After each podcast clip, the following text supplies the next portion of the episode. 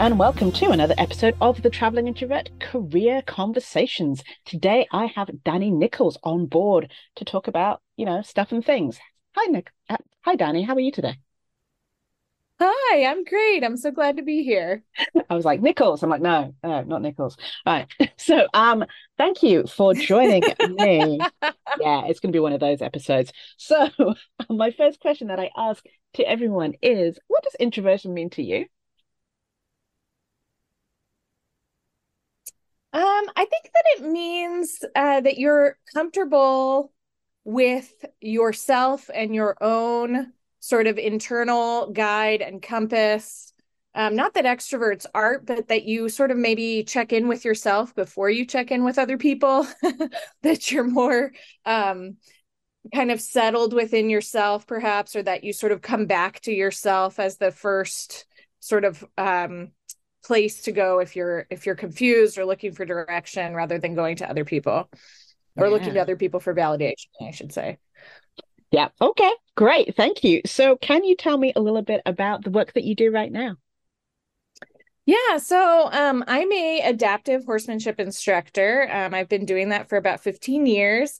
Um, and I'm also an author. So um, I was a journalist, um, went to journalism school for college, and um, I lost my job in publishing when uh, the 2008 crisis happened. And so I was looking for something else to do. I had grown up around horses, grew up on a ranch, and so I started doing adaptive horsemanship. And now it's really neat because those two things have kind of come together. So I get to teach people about horses and kind of give people the therapeutic benefits of horses.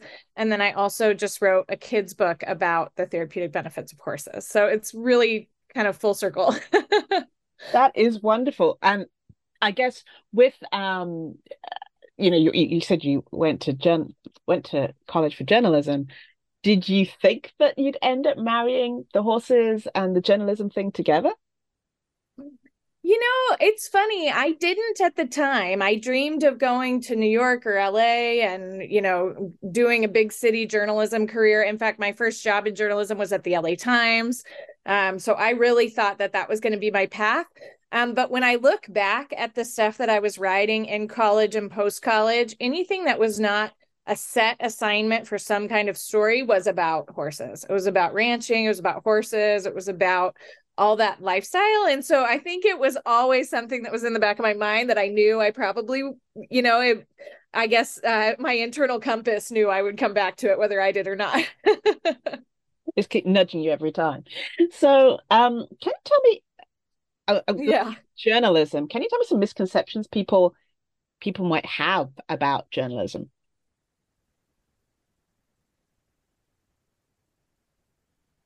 Yeah, I mean, uh, c- coming back to your topic about introversion, I think a lot of people assume that journalists have to be extroverted. They have to be very, you know, uh, brave and you know uh, sure themselves, never shy or anything like that. And most of the journalists that I've known over the years are tend to be quiet, tend to be more introverted. Um, but that doesn't mean that we can't still be courageous and still ask those tough questions and still, you know, um, be at home in any environment. Um, I think one of the hallmarks of journalism is a sense of curiosity. And um, and so it's not about knowing everything or being completely competent in everything. It's being willing to have an open mind and ask good questions and um, you know, kind of that that sense of the world is much more interesting than we give it credit for, right? There's always multiple sides to every story. Yeah, that is so true. And so, what about some misconceptions people might have um, about the other role that you do with the horses? Um, I think a lot of times it, it in some ways it's kind of similar. Actually, I think people think that you have to be um, really athletic or or brave to be with horses, you know, and of course that you know horses are a sport, so um, that's a piece of it. But you know, I help people with all levels of abilities. Um, you know, people who have all kinds of different challenges in their lives ride horses. Horses are available to all of us, no matter how capable we think we are or um, you know, our cognitive abilities, our physical abilities, it really doesn't matter. Like horses will be there for us. And I think, you know, if more people were willing to kind of just give it a try, I think they'd be surprised. And that was, that's what my book is about. It's about being courageous, even when you feel small or scared, that um, that there's always somebody there who can help, you know. Is there a reason why you wrote a children's book? Yeah, yeah. Um, it's called Buzz the Not So Brave. Um, and it's a tr- an embellished true story about my quarter horse Buzz. uh, he really is not so brave. Um, and so in my story, he sees all these terrifying things on the ranch. He thinks he sees a snake, he thinks he sees a ghost, he thinks he sees a bear. And in real reality, those things are just everyday items. The ghost is really just a tarp, and the snake is really just a garden hose. Um, and so it's at the end of the book, he helps me work some cows, which he actually has done um and it's about how if we can support each other if i can tell him i believe in you buzz we can do this together. Um one of the lines in my book is together we can go from not so brave to brave just like buzz. And so it's kind of helping kids to understand even ho- even though horses are so much bigger than us a lot of times they have the same fears that we do. And if we work together we show some compassion we can have courage yeah, I definitely get that. Like, yeah, the horse is big, especially to children. Like, horse. I mean, there are smaller horses, but still, horses are, are huge. Yes. Yeah. and it probably doesn't help that we don't measure them the same way. Like, oh, is the horse like five foot two? No, it's like however many hands it is, and so it's it's hard to. Right. And yeah, how big are your hands? If you're a child, it's like a different thing. Yeah, it's a whole it's a whole thing. Um. So with that uh, that transition that you've been making right. and all the things that you're doing, is there something that you've consistently been doing that's helped improve uh, your business or your career as time has gone on?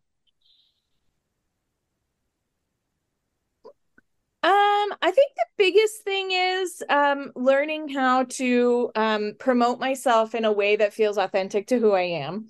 You know, there's so much talk now about you have to do these certain things on social media. You have to be this certain kind of person you have to you know speak in a certain way or do these certain promotional things. And um, i think for me it's i'm i am a writer first. That has always been my first love. And so i have a substack newsletter that i love that i put out you know once or twice a month. And that's a really good fit for me. I don't have to be you know dancing on tiktok every day. That's just not my style. It is the style for so many people but for me that doesn't work. And so um learning how to be authentic in the the promotional things that work for me the ways that i can kind of be my best version of myself um, has has really worked and people respond to it. I think people can tell the difference between if you're just doing something because somebody told you to or if you're truly being your authentic self you know? With that in mind how long did it take you to like figure that out? Forever. Way too long. Um yeah i I spent many years because I, you know, like I said, I lost my job in publishing in 2009. And so um, then I worked as a corporate copywriter. I did um, freelance journalism work for many years. I did website writing. I've done so many things in this world um, of, of publishing and, and writing. And um, it took me a long time to figure out that, like, I really could just write my stories that that would be enough that I didn't have to keep, you know, thinking that my stories weren't good enough that i had to tell the stories of everyone else. And you know it really wasn't until the birth of my second child that i realized like it's good enough for me to tell my stories. People actually want to hear these stories. And so that was real freeing. You know i think becoming a mom had a lot to do with that. Nice. That's great. And so that's stuff that you do regularly. Is there something that you say no to Yes. Um, yeah. So I work, I said, you know, I work as an adaptive horsemanship instructor and I only work part time. Um, I only work a day or two a week for the nonprofit um, that serves our community here for therapeutic horsemanship. Um, we do uh, physical therapy and occupational therapy on horseback. We do mental health. There's so many things we can do. And I'm sure, you know, in the nonprofit world, sometimes that can be a black hole there's just endless things that you could do. You can always give more, you can always do more. Um, and I have learned that in order for me to be a good mom and a good rider and a good instructor, I have to be part time. So I only work a day or two a week. Um, I help out when I can. If they need extra help, I'll try and show up. But I do say no sometimes because it's just, you can't do it all. And I find that it it's too easy to burn out and i would rather have longevity than you know go hard and fast yeah sustainability is key and so with that in mind what is your favorite way to recharge Um, well, obviously horses. I have three horses here at home. And so uh, I ride my horse, I spend time with my horses. Just getting outside is huge for me. Um, you know, even if it's just taking the kids for a walk down the road, that's huge. Um, and you know, like I said, I'm a writer. So um I I really enjoy a good book. I really enjoy good storytelling. Um, so things like that, you know, good podcasts, good books, anything that's a good story is is a great recharge for me. Oh, and so with the horses, you mentioned going out and riding them and taking care of them. Is that something you do all year round? Yes, it is. Yeah. yeah. So uh, actually next week we're my family and I are going to Texas. I'm I'm up for a book award in Texas next week. And I had to go uh, try and find a house sitter. I was like, oh my gosh, we got to get people here. So it's definitely a commitment. You need people to stay at the house, take care of the horses every day, but it's worth it. It's worth it. Wow. Oh yeah, because they're on your property. You don't like put them in stables or anything. Oh wow. Okay. Right. Yes. No, they're here at home, which is great. I mean, they're I joke that we have horses in our backyard. So that is awesome. And so with the work that you do, what are some of the things that people that bring people no okay let me let me rephrase that question. People come to you for for what they need to do. Other times that people have a misconception about what it's going to the, the situation is going to be and what's going to happen? Mm. hmm yeah that happens a lot. I think a lot of times people think that you know okay i'm gonna i'm gonna sign up for this horsemanship class or i'm gonna do this thing and then you know, it's going to be great. And I'm going to be so good at doing horses. and then, like, I'm going to be an expert and I'm going to go. And I always have to remind people that this is a lifelong journey, that I have been riding horses most of my life. This is something I'm obviously really passionate about. And I still feel like a learner. I still feel like, you know, I'm still going to clinics and, and asking my friends, like, hey, can you watch me ride? Can you tell me what I'm doing wrong? I think it's, you know this is another place that horses and um and being a journalist being a writer kind of coincide because you're you're never really arrive. You're always learning you're always growing you're always kind of um looking around the bend at what can i do differently? What can i do better? Um and so it's you know i i have to remind people don't don't be discouraged. If you feel like you're not getting it right away I haven't got it yet either, so that's okay. yeah, so many people want everything right now or to be perfect, and yeah, the expectations people have on themselves tend to be very high. Yeah. yeah. And so, can you talk to me a little bit about your writing process? Yeah. Um, so usually I start with an idea. Like when I um, wrote Buzz the Not So Brave, I started with this idea of our horses are so often afraid and kids are often afraid. So like where's the overlap there? How can we teach kids that that they're they can support their horse and their horse can support them that this doesn't have to be a battle that it could actually be a partnership? So i kind of started with that and then as i went through the editorial process um, my editors um, kind of chatted with me about okay we need to cut this down. We need you know it was too long in the beginning for the age group i was writing for. And then you know we kind of had to work and then i worked with my illustrator. Okay what what images of this are working and which ones are too hard to illustrate do we need to cut? Um, and so i think other people having input into your creative process is really important at least it is for me. Um, i'm an essayist as well. I do a lot of that kind of work and sending something to my writers group or to a couple of trusted friends my husband to say like is this working? Do you understand what I'm trying to say here? Because so often, you know, we're just communicating in a vacuum, and um, so I've I really found that the the input of other people is really really crucial. Yes, uh, not enough can be said for having a peer group for different things, um, and because pe- people view things from their own lens, and some things sometimes you find out things you never would have thought about, or oh, I didn't mean that, I meant this other thing. Let me change it. Mm-hmm. Yeah, absolutely. So, uh, yeah, that's super interesting. So, uh, surprise question time.